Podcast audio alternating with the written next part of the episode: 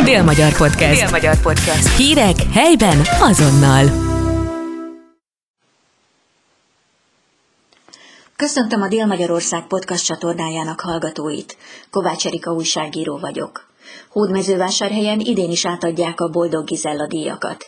Hogy kik legyenek a kitüntetettek, erre a vásárhelyi lakosok tehetnek ajánlásokat.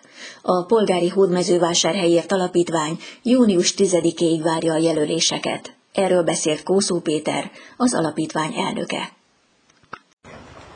A Polgári Hódmezővásárhelyért Alapítvány ebben az évben is 2023-ban át fogja adni Szent István királyunk ünnepéhez közeledvén a Boldog Gizella díjat azon köztiszteletben álló hódmezővásárhelyi személyeknek, akik munkásságukkal, lokálpatriotizmusukkal nagyon sokat tettek ezért a városért. A díjat 2018-ban alapította az alapítványunk, a latin neve Civis Fidelis Urbis Nostri Hódmező Vásárhelyensis, és azért Boldog Gizelláról neveztük el a díjat, mert a Szent Királyunk hitvese Gizella királynő olyan lel, lelkiséget tanúsított a magyarság iránt, ami párját ritkítja. Ő, aki Bajor hercegnőként Henrik német római császár testvéreként Szent István király felesége lett, elkötelezett, hívévé vált nem csak az urának, hanem választott nemzetének is. Így hát azt gondolom, hogy nagyon szép és szimbolikus értelmű, különösen, ha lehet ezt mondani, a Szent Atya látogatásának, apostoli útjának évében azt, az, hogy idén is át fogjuk adni a díjat, ami még egyszer mondom, Hódmezővásárhely városunk iránti hűségét e, e, szimbolizálja, e, akik ezt meg fogják kapni. A díjjal egy, egyébként egy szép emlékplakett, emlék oklevél és nettó 1 millió forint tiszteletdíj jár. Hadd mondjam el, mert mindig öröm újra és újra azokat az embereket, vásárhelyeket felsorolni, akik már eddig is nagyon sokat, és hát ezután is nagyon sokat fognak még tenni hódmezővásárhelyért, hogy kik voltak ők.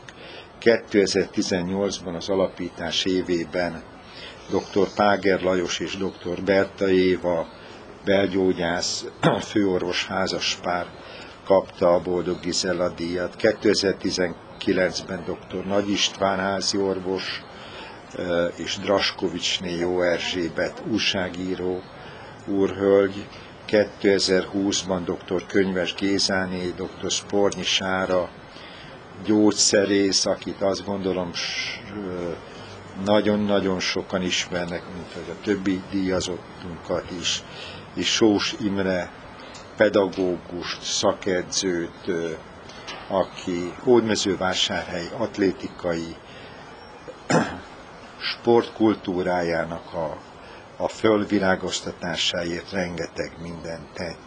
21-ben két Betlen Gábor református gimnáziumi tanár kapta díjunkat, Faragóni Szénási Emese, aki egy reál szakos tanárnő, kémia, biológia szakos, lokálpatrióta, igaz hittel vitte a gyerekeit valamikori szülőföldjére, Erdélybe, és a másik hasonló kvalitású tanár pedig Simon Ferenc, irodalmár, irodalomtörténész. 2022-ben, tehát tavaly Fogarasi Judit táncművész és Návai Sándor szobrászművész kapták a díjat. Én azt gondolom, hogy Fogarasi Juditot nagyon-nagyon sok középiskola diákja, tanárja és a város is ismeri, hiszen a nyitótáncokat a középiskolában nagyon sokszor különleges és nagyon szép koreográfiával ő tanította be, de az egész életútjára az jellemző, hogy taníthatott ugyan az Egyesült Államok több területén is táncot, koreográfiát, mindig hűséges maradt a szülővárosához, és ugyanilyen kiváló személyiség Návai Sándor szobrászművész, akinek művészeti alkotásai azt gondolom, hogy nem csak a hódmezővásárhelyeknek, hanem szerte Európában, de még azt tudom mondani Európán túl is nagyon sok embernek szerez igazi esztétikai örömöt. Ahogy eddig is, az idén is meghirdetjük azt, hogy a hódmezővásárhelyiek jelölhetnek személyeket a Boldog Gizella díjra, gyakorlatilag mindenki annyi embert jelölhet, amennyit akar, és a végén pedig a, a kuratóriumunknak, a, a, tehát az alapítvány kuratóriumának az elnöksége fogja meghozni az erről szóló döntést. A jelöléseket a Gizella Kukac phmva.hu e-mail címre várjuk, a határideje pedig 2023. június 10-e. Mindenki jelölhet, és még egyszer mondom, akár több személy is. Dél-Magyar Podcast. Dél-Magyar Podcast. Hírek helyben azonnal.